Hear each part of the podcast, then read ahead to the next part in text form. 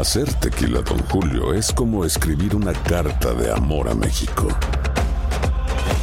Beber tequila, Don Julio, es como declarar ese amor al mundo entero. Don Julio es el tequila de lujo original, hecho con la misma pasión que recorre las raíces de nuestro país. Porque si no es por amor, ¿para qué? Consume responsablemente. Don Julio Tequila, 40% alcohol por volumen, 2020. Importado por Diageo Americas, New York, New York. Lo mejor, lo más impactante, está por venir en Tu vida es mi vida. De lunes a viernes a las 8 por Univisión. Bienvenidos al podcast del Gordi y la Flaca. Somos Raúl de Molina y Lidia Estefan y en los próximos minutos escucharás las noticias de la farándula más picantes del momento. Y bueno, ya va a empezar el podcast del Gordi y la Flaca con las mejores entrevistas a actores, músicos y por supuesto tus celebridades favoritas. Te voy a decir una cosa, me está mandando un tremendo chisme aquí. Ok, ya ustedes saben lo que tienen que hacer. Bienvenidos gracias por acompañarnos en el día de hoy, señores, lo que todos esperaban. Y por supuesto, hola Carlito. Carlita, ¿cómo estás? ¿Cómo estás? Muy buenas es tardes. Él es argentino. Sí, es, sí, es argentino. Mini Messi, mini Messi. Pero lo que esperaban todos, señores, y apoteósicas han sido las imágenes que le están dando la vuelta al mundo de la celebración de esta bienvenida a la selección argentina en Buenos Aires. Se calcula, Wow. escuchen esto, Wow. unos 4 millones de personas salieron a las calles para saludar a Messi, para saludar a sus compañeros y aprovechar, señores, porque hoy se decretó día feriado. Así es, el presidente dijo, hoy no se trabaja, hoy, Hoy no se recibimos a la selección de Argentina y al dios Messi, porque así lo vimos llegar en el avión alrededor de las 2 de la mañana, bajó como todo un dios, con la copa en las manos, junto a su entrenador Lionel Scaloni. Bueno, como todo un Dios, no, él es Dios Él en es este papá momento. Dios, papá Dios. Oigan, por supuesto, la copa, para que sepan y tengan detalles, es, porque todo el mundo es. está preguntando esto. La copa es de oro 18 quilates. Esta copa que le están viendo en la mano a Messi pesa 6 kilos y representa a dos figuras humanas sosteniendo la tierra. Ahora, esta es la verdadera, o sea, él se Así bajó del avión Lili. con la verdadera. Otra cosa que se están preguntando si era la verdadera, es la verdadera.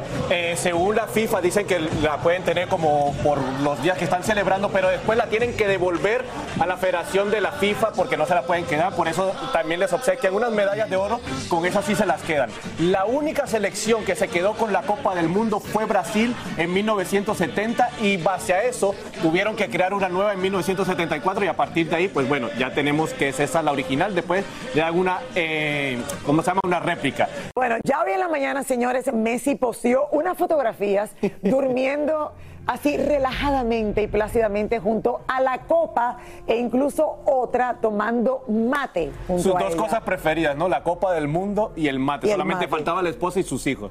Pero mira, así durmió y así que le estaban despertó. sacando la foto. Le estaban Wow. la del esposo y los hijos le estaban sacando la foto. Y mira, la verdad que parecía un sueño para Leonel Messi y ya es todo una realidad. Bueno, es un sueño. Yo creo que él todavía como que no le ha Sí, lo caído tienen el que estar 20, pellizcando sí. ahí, ¿no? Yo creo que cuando pasan cosas así en la vida de, de uno, como que tarda tanto tiempo asimilar el verdadero momento. Y sobre el todo- peso de lo que de, de lo que ha pasado, de lo que ha llegado a tu vida, que yo me imagino, señores, que Messi de verdad esto le, o sea, es como que están viviendo algo que es surreal. Exacto, exacto. No solamente para Messi, o sea, vemos ahí Él el obelisco. en este momento, millones delirando. y millones de personas cómo están esperando, que todavía no sabemos si van a llegar al obelisco la selección de Argentina, pero toda esa esos fanáticos, esa, esa pasión ¿Cómo que tiene el pueblo llegar? de Argentina por la selección de Argentina es A ver, increíble. de que van a llegar, tienen que llegar. Bueno, el autobús, fíjate, me estaba diciendo un amigo que vive en Argentina que normalmente el camión, si hubiese no tráfico, al obelisco, el aeropuerto, al obelisco, son 20 minutos. Y les ha tomado horas y horas y horas. De hecho, me estaban diciendo que los tuvieron que montar en un helicóptero y están viendo si pueden llegar en helicóptero. Al obelisco. Así ¿Cómo es. es el helicóptero? Pero saludar desde el helicóptero, así, ¿cómo ¿no? va? Así. Bueno, señores, eh, estamos confusos de lo que está pasando en este momento en Buenos Aires, pero vamos a hacer algo. Vamos a irnos en vivo con nuestra querida Maite Peño Ñori, que no sé si tiene voz en el día de hoy. Bueno. Vamos derechito hasta la ciudad, señores, que más ha estado celebrando por las últimas 48 horas, para que nos cuente cómo está el ambiente por allá. Adelante, cuéntanos. En este momento con el obelisco a mis espaldas todavía muchísima gente celebrando. Hoy estoy mejor, estoy un poquito mejor. Muchísima gente todavía aquí celebrando, pero la noticia de último minuto que tenemos tiene que ver con la suspensión. No había manera de que el plantel pudiera llegar en micro hasta aquí. Por eso tomaron la decisión que ustedes contaban de subirlos a un helicóptero y que sobrevuelen la ciudad para poder ver lo que eran los festejos porque era realmente imposible poder llegar hasta aquí. Eh, la AFA, la Asociación de Fútbol Argentino, comunicó cuál era el recorrido que iba a hacer la selección campeona y a raíz de esto la gente empezó a circular por todos estos lugares, a tal punto que podrán ver imágenes con hinchas argentinos subidos a la autopista, con, todos allí, sin permitir que el micro pudiera llegar a ninguno de los sectores que estaba programado. Por eso en cierto punto se descontroló todo, más de 4 millones de personas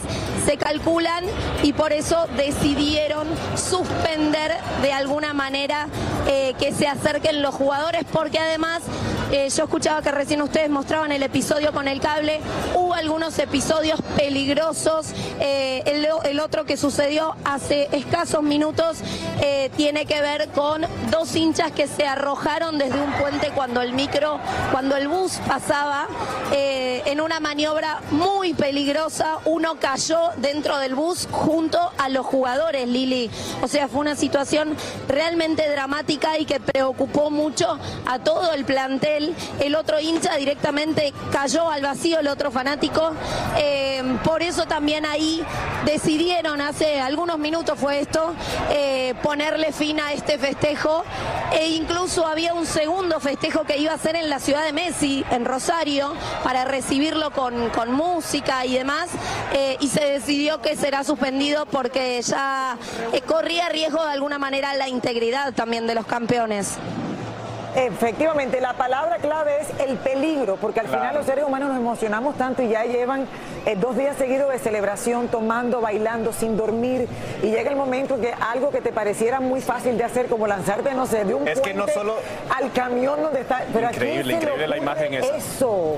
No solo están protegiendo a los jugadores, sino también a los viene, fanáticos. viene, sí, que cae al vacío y claro. Increíble. Hay muchos que se están comportando perfecto, pero corren el riesgo también, exacto, de que, por ejemplo, este le cayó arriba, te aseguro, a un grupo de personas que venía caminando atrás abajo. Entonces, pero qué lástima, porque cuatro millones de personas que estaban en, el, en el obelisco Maite se quedaron sin presenciar la llegada de. Bueno, los lo van a poder ver como todo un dios desde el cielo en el helicóptero. Me imagino que, que no van a poder ver casi nada, pero ahí va a estar Messi desde las alturas saludando a todo ese pueblo, a todos esos fanáticos de Argentina, ¿no, Maite? Ok, algo más que nos tienes, Maite. y tuvieron que conformarse con eso, eh, porque de hecho el presidente de la AFA, Chiquitapia, puso un tuit muy enojado por lo que fue la organización y la seguridad y confirmó que no iban a poder llegar a este obelisco. Pero hace algunos minutos charlamos con algunos fanáticos que quedaban todavía aquí en las inmediaciones y esto nos decían. Dale campeón, dale campeón, dale campeón, dale campeón, dale campeón, dale campeón. ¿De qué hora están festejando?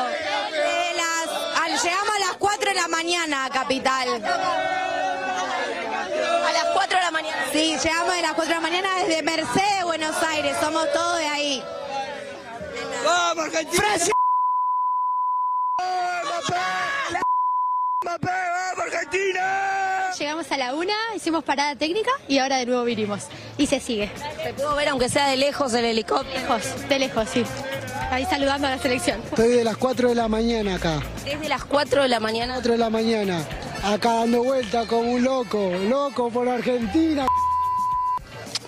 Esperándolo a Messi, al Dibu, a Julián Álvarez, a Scaloni, a todos juntos estoy esperando. ¿Qué le dirías a Messi si lo tuviera cerquita? Que lo amo, lo amo. Es el mejor jugador del mundo. Es el mejor jugador del mundo. Vino a marcar todo. Ya está, ya no le puedo pedir nada. Ya, ya me puedo ir feliz. Me puedo morir contento ya.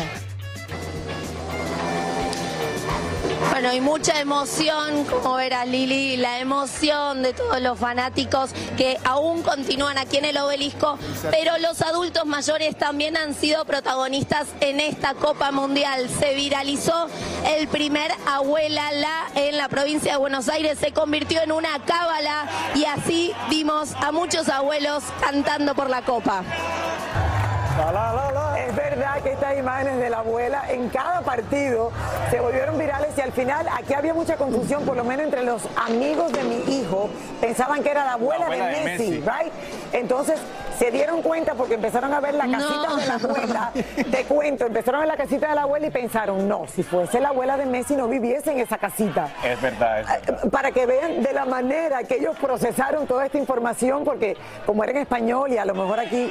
eh, Y la abuela de Messi Le- es tan querida porque se dice que fue la que empujó a Messi a jugar fútbol. La mamá decía, no, él no sabe jugar. Y fue la abuela, sí, sí, que intente, que intente. Bueno, uno, uno le dio por buscar la abuelita de Messi en Google y se dio cuenta que había fallecido hacía muchos años atrás, entonces, pero esta señora se ha convertido como la abuela de Messi. Así es, así es. Bueno, Maite, yo creo que al, al final lo principal es que los jugadores vean la demostración de cariño, de amor, las emociones, lo que está viviendo todo un pueblo, que como ha dicho ese joven, ya me puedo morir tranquilo.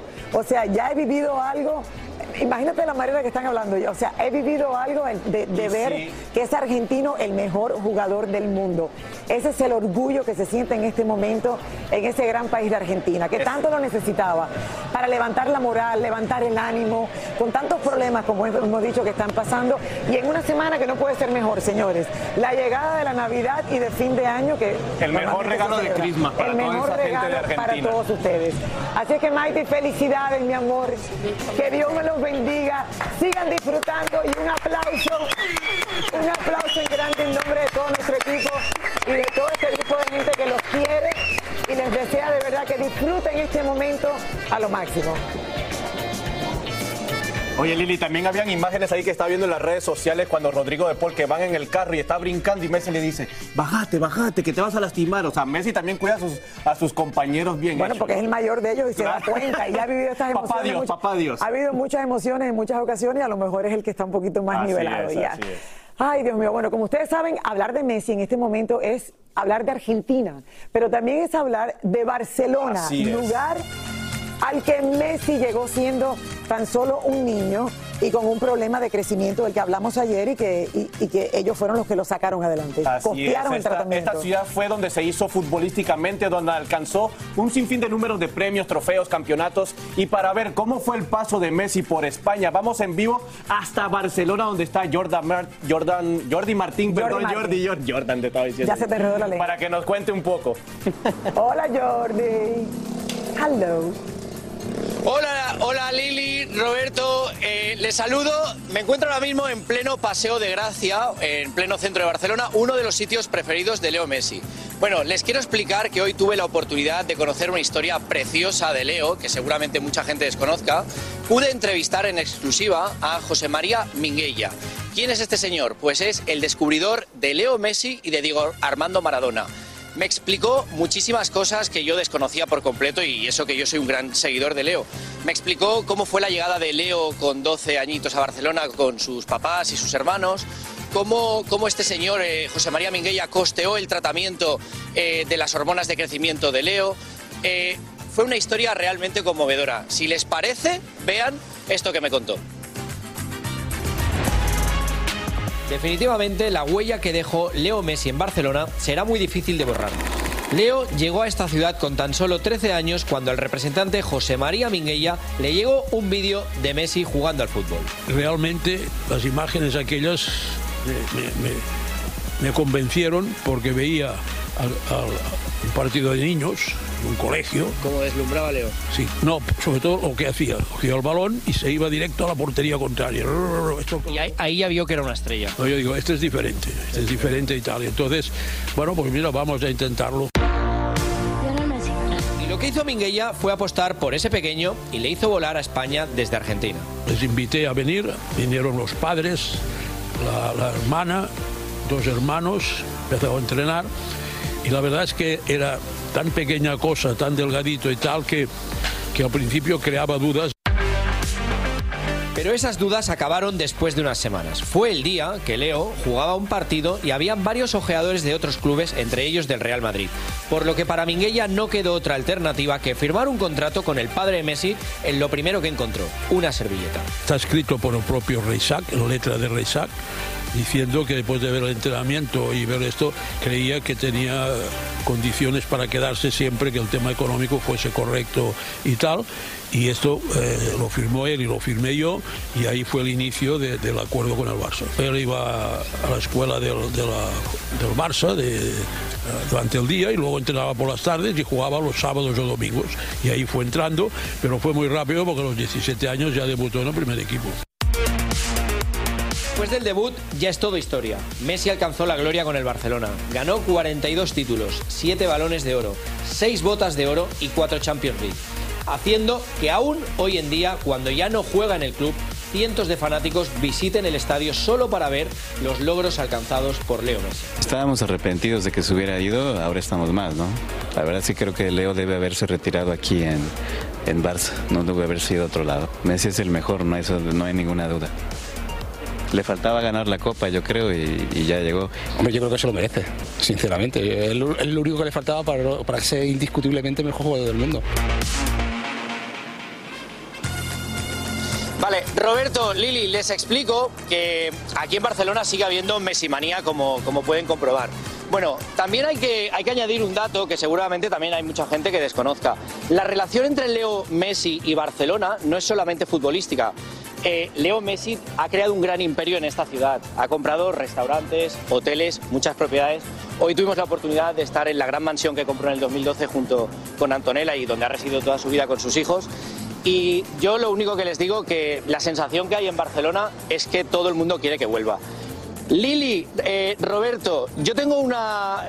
Roberto, yo me imagino que con lo madridista que tú eres, yo te A quiero ver, hacer una ¿por pregunta. qué? ¿Por qué? ti te- a, a ti, Roberto, ¿te gustaría, te gustaría, o tú cómo verías que Leo Messi acabe su retiro en el Fútbol Club Barcelona? Mira, te digo la verdad, a mí me encantaría porque si algo causó dolor en Barcelona es que se fue llorando el Barcelona por problemas económicos. Yo estoy seguro que Messi le encantaría regresar. Sería bueno para Barcelona, sería bueno para la Liga Española y sería bueno para el Real Madrid para así decir, le ganamos al Barcelona con Messi el campeón del mundo.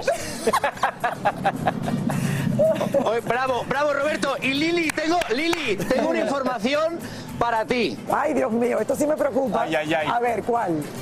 Mira, cuando Leo Messi, como dice Roberto, cuando Leo Messi abandona el Barcelona llorando, eh, todo el mundo achacó que era un problema económico y es cierto, el Barcelona no tenía plata para pagarle lo que el Paris Saint Germain le paga. Pero algún día, Lili, cuando yo esté en Miami, en el estudio, te explicaré solamente a ti quién fue el causante, uno de los causantes, por el cual Leo Messi abandonó Barcelona. Solamente te doy una pista. Es una persona que a ti y a mí no nos cae especialmente bien. Yo sé quién es. Claro, Yo empieza sé con quién P. es. Empieza, Empieza con el P. primer nombre empieza Díselo, con Roberto, con díselo. P. Bueno, y le te- acaba de hacer algo horrible a una amiga mía que Empieza con S. y mueve las caderas. Y mueve muy bien la Totalmente, cadera. Lili. Eh, mi amor, gracias. Es indiscutible que Barcelona lo ama y tiene que amarlo porque ahí pasó Total, toda ahí su carrera y futbolística. Y vamos a ver, eh, me imagino que es mucha presión para él en este momento, pero esa pregunta se la van a hacer y hacer y hacer y hacer. Y vamos a ver, ojalá que sí, que ya termine. Gracias, Jordi, mi amor. Te mando muchos besos. Besito. Saludos, Jordi. Aquí a te- la Madrid. Aquí te espero en Miami. Oye, de esa persona que estábamos hablando, yo me acuerdo porque salieron eh, WhatsApp donde decía, si el problema es Messi, que se vaya. Y por eso esa relación entre ellos dos está medio rota y bueno, vamos a ver qué pasa en un futuro. Él ya no está en el equipo y a lo mejor venimos al Barcelona Messi otra vez. Hacer tequila, Don Julio, es como escribir una carta de amor a México. Beber tequila, Don Julio, es como declarar ese amor al mundo entero. Don Julio es el tequila de lujo original, hecho con la misma pasión que recorre las raíces de nuestro país.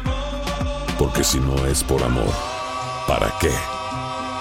Consume responsablemente. Don Julio Tequila, 40% alcohol por volumen, 2020. Importado por Diageo Americas, New York, New York. Dicen que traigo la suerte a todo el que está a mi lado. Y esa es mi mala fortuna. Basada en el clásico de Juan Rulfo, llega Univisión, El Gallo de Oro. Supongamos que la caponera puede inclinar la suerte a quien ella quiera. ¿Estás tardando en conquistarla? Con Lucero, José Ron y Plutarco Asa. Este gallo me está cambiando la vida. En una historia legendaria de amor y azar. No trates de cambiarme, no lo vas a lograr. El Gallo de Oro, lunes a viernes a las 9 por Univisión. Y ahora regresamos con el show que más sabe de farándula, el podcast del Gol de la Plata.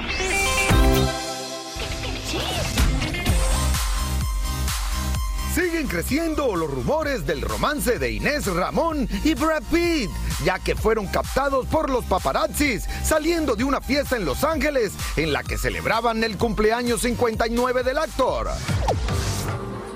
Puerto Rico le dio el último adiós al salsero Lalo Rodríguez, donde familiares, amigos y seguidores lo despidieron con música de salsa, bailando y compartiendo anécdotas del Canario de Carolina. Descansa en paz, Lalo Rodríguez.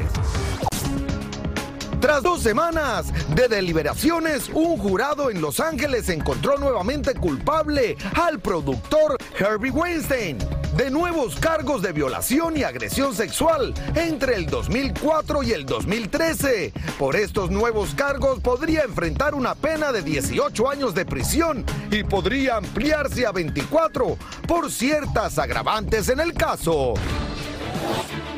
El pobre actor Robert De Niro, de 79 años, se llevó tremendo susto después de que una mujer entrara en su casa de Manhattan e intentara robar los regalos de Navidad que tenía debajo de su arbolito. La ladrona fue arrestada y según las autoridades era toda una profesional, pues tenía 26 arrestos en sus antecedentes penales.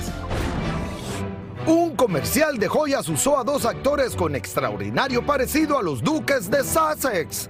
El comercial de TV ha causado revuelo porque usó tiros de cámara que parecieran que el príncipe Harry le regala un collar de diamantes a Meghan Markle. Ahora hace falta ver si los duques toman acción legal por tan atrevida e ingeniosa idea. Wow. Pues es buena la idea. No sé si es muy legal, pero de que es buena la idea, es buena la idea. Yo no sé, a mí nada. Mejor me quedo callada, ¿verdad? Estamos en la semana de Navidad, no, no, hay, no hay por qué seguir echando Mejor sigamos hablando del leña al fuego, sabemos que haya pasado ya demasiado. Oigan, la foto de Messi, señores, levantando la copa, se convierte en este momento en la publicación con más likes, o qué es, con más me gusta, ¿no? Como se dice en Así español. es, así es, con más me gusta, con más En la historia de deditos Instagram. para arriba. Y es que en la logró historia de Instagram. Así es, y es que logró anotar 65 millones, de hecho estaba chequeando, está casi en los 66 corazones en menos de 48 horas, superando la foto del famoso huevo en una publicidad que crearon en 2019. O sea, no solamente Messi se lleva todos los Todo. premios en la historia. Ha ganado todo. El único que falta ahora también se lleva, superó al huevo que tenía 56 millones, la foto de aquel huevo. Y ahora es. Messi, señores, el que en la historia de Instagram más likes ha recibido una foto. Bueno, que Dios lo bendiga, que siga disfrutando. Oigan, Roberto ayer se sentía como Messi y lo publicamos porque Así era la es, primera vez es. en la, en- desde que está con nosotros que hace el show al lado. A o sea, que- lado. Que, ocupa. Tú eres mi copa del mundo, Lili, Yo te puedo levantar. De verdad que sí, gracias por ser tan especial, que mi me Lili. acompañe, que me acompañe. Gracias por siempre ser tan cariñoso y tan especial. Nos encanta abrirle camino a las generaciones Así que es. vienen atrás. Una de las cosas grandes que ha hecho Gordy Flaca. Oigan, la lista. No, no le regalé esos zapatos. ¿Por qué están ahora haciendo chisme? Oigan, la lista, señores, de famosos.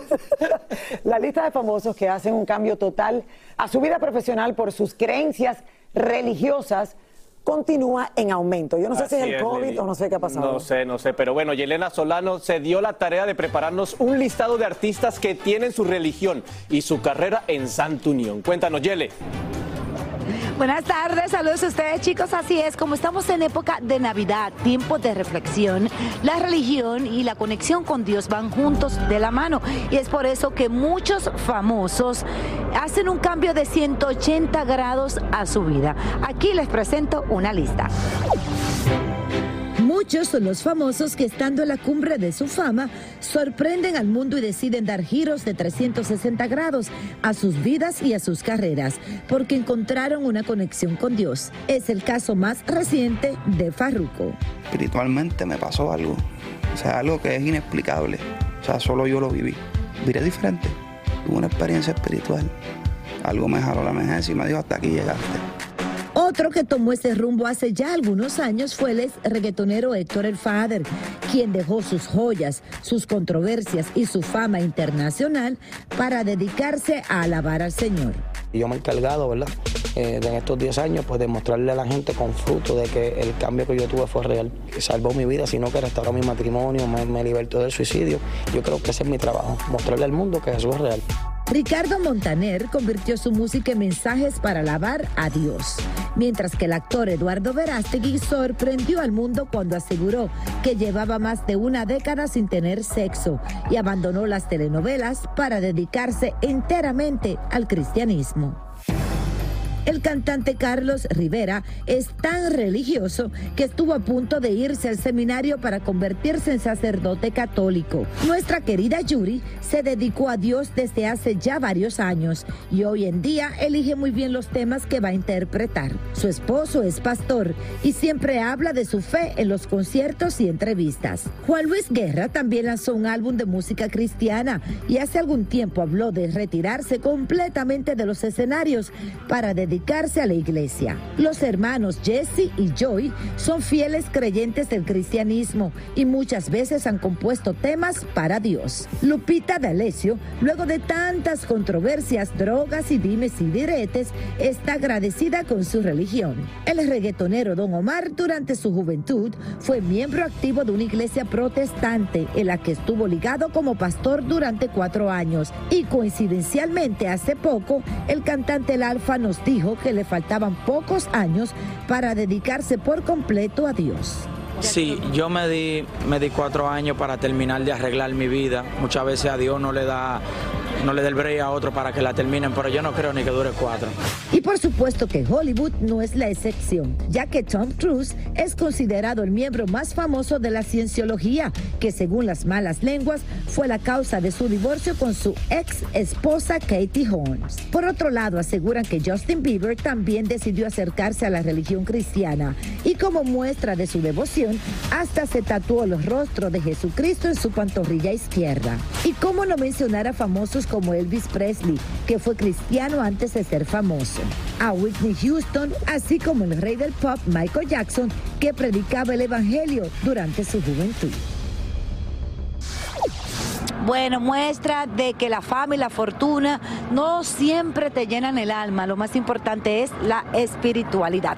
Eso es todo de mi parte. De regreso con ustedes a los estudios. Claro, gracias, Yelena. Al final, señores, encontrar la paz es lo más grande que puede encontrar un ser humano. O sea, que yo no critico a ninguno, pero excepto a Farruco, que no quiere cantar pepas. Es verdad, y, A Pep- y sin. Pepas no somos nada. Y sin pepas no somos nada. Bueno, y lo eso- de Eduardo, y lo escuchar de veces. Eduardo Verástegui también es increíble. 10 años en abstinencia, eso es bastante difícil, ¿no? Yo no voy a hablar de eso. Oigan, para muchos señores de nosotros, la rockera Alejandra Guzmán es una mujer fuerte, que siempre lo ha sido, y con miles de pretendientes. Pero su salud sigue llevándola al quirófano y hablando con ella nos contó sobre su vida amorosa y si es la guerrera que tanto proyecta en el público. ¿Será? Será. Alejandra Guzmán asegura que después de tres décadas cantando, ahora está tomando clases de canto. Llevaba yo 33, 34 años haciendo lo que yo quería, pero al otro día como que ya no sé, ¿no? No sale igual la nota o te quedas ronco y dices, a ver qué onda. Y yo con, con mi voz sí soy, pues tengo que serlo, ¿no? Es lo que vendo, ¿no? Entonces, este, me, me mandaron con Gladys, con una maestra de canto y sax y estoy, llevo tres meses con ellos. ¿Nunca habías tomado clase de canto? ¿no? Nunca. Nunca me decían no grites y yo, bye. Entonces, ahora me están enseñando a cantar sin hacerme daño. Cosa muy rara. Había que preguntarle de su estado de salud. Me sacaron un gran pedazo de mí, pues de de atrás. Tengo como, como las pijamitas de antes, así que se te abría nada más que sin zipper. Ay, Dios santo. Y la última sí estuvo larga, fue de la cadera hacia la espalda. Pero espero siempre que no vuelva. Lo que pasa es que en el momento que menos me lo espero, sí. Y tengo que ser rápida porque es muy cruel. Es un dolor espantoso, se te bajan las defensas, tu sistema inmune empieza como a decaer. Entonces sí hay cosas que tienes que atender y yo siempre estoy pendiente. Pero cada vez hay menos o más de tiempo. Nunca sé, nunca sé. No Por soy tan mujer. fuerte, soy muy frágil. Pero saco la fuerza del corazón y cuando realmente quiero algo lo logro y voy a por lo que yo sueño. Le gusta a quien le guste, ¿no? Yo creo que eso es parte de, de lo que siempre me ha llegado o me ha hecho llegar a donde yo he querido, pero no es fácil, no es fácil. Por último, le cuestionamos sobre el amor y su corazoncito. No, se nota, ¿no? sí, no, no estoy, no estoy para nada. Y llevo un rato, un rato sola, queriéndome a mí, cuidándome a mí, a mis perros, mi casa, mi familia. Me gusta, me gusta. Creo que es parte de una etapa nueva y la estoy disfrutando. Bueno, ya era hora que madurara. Y te digo, para, mí, para mí sí es guerrera, porque de verdad después de Sí. tantos problemas de salud y la vemos ahí fuerte y con esa energía que tanto Siempre la sonriendo, representa. siempre trabajando, siempre saliendo adelante con los problemas que ha tenido con la hija, problemas personales. Verdad, lo de la hija es muy También fuerte. ha sido muy fuerte, o sea, es- esos problemas entre eh, padre e hija, eh, le- de verdad, Alejandra. que no deberían de existir. No, por favor, si era una familia maravillosa y ojalá que en algún momento se solucionen y todo el mundo sane, que es lo que Sobre todo en estas ellos. fechas que es de pedir perdón y de amar y de agradecer. y de, y de unirse como familia. Muchísimas gracias por escuchar el podcast del Gordo y la Flaca. Are you crazy? Con los chismes y noticias del espectáculo más importantes del día. Escucha el podcast del Gordo y la Flaca primero en Euforia App y luego en todas las plataformas de podcast. No se lo pierdan. Lo mejor, lo más impactante, está por venir en Tu vida es mi vida. De lunes a viernes a las 8 por Univisión.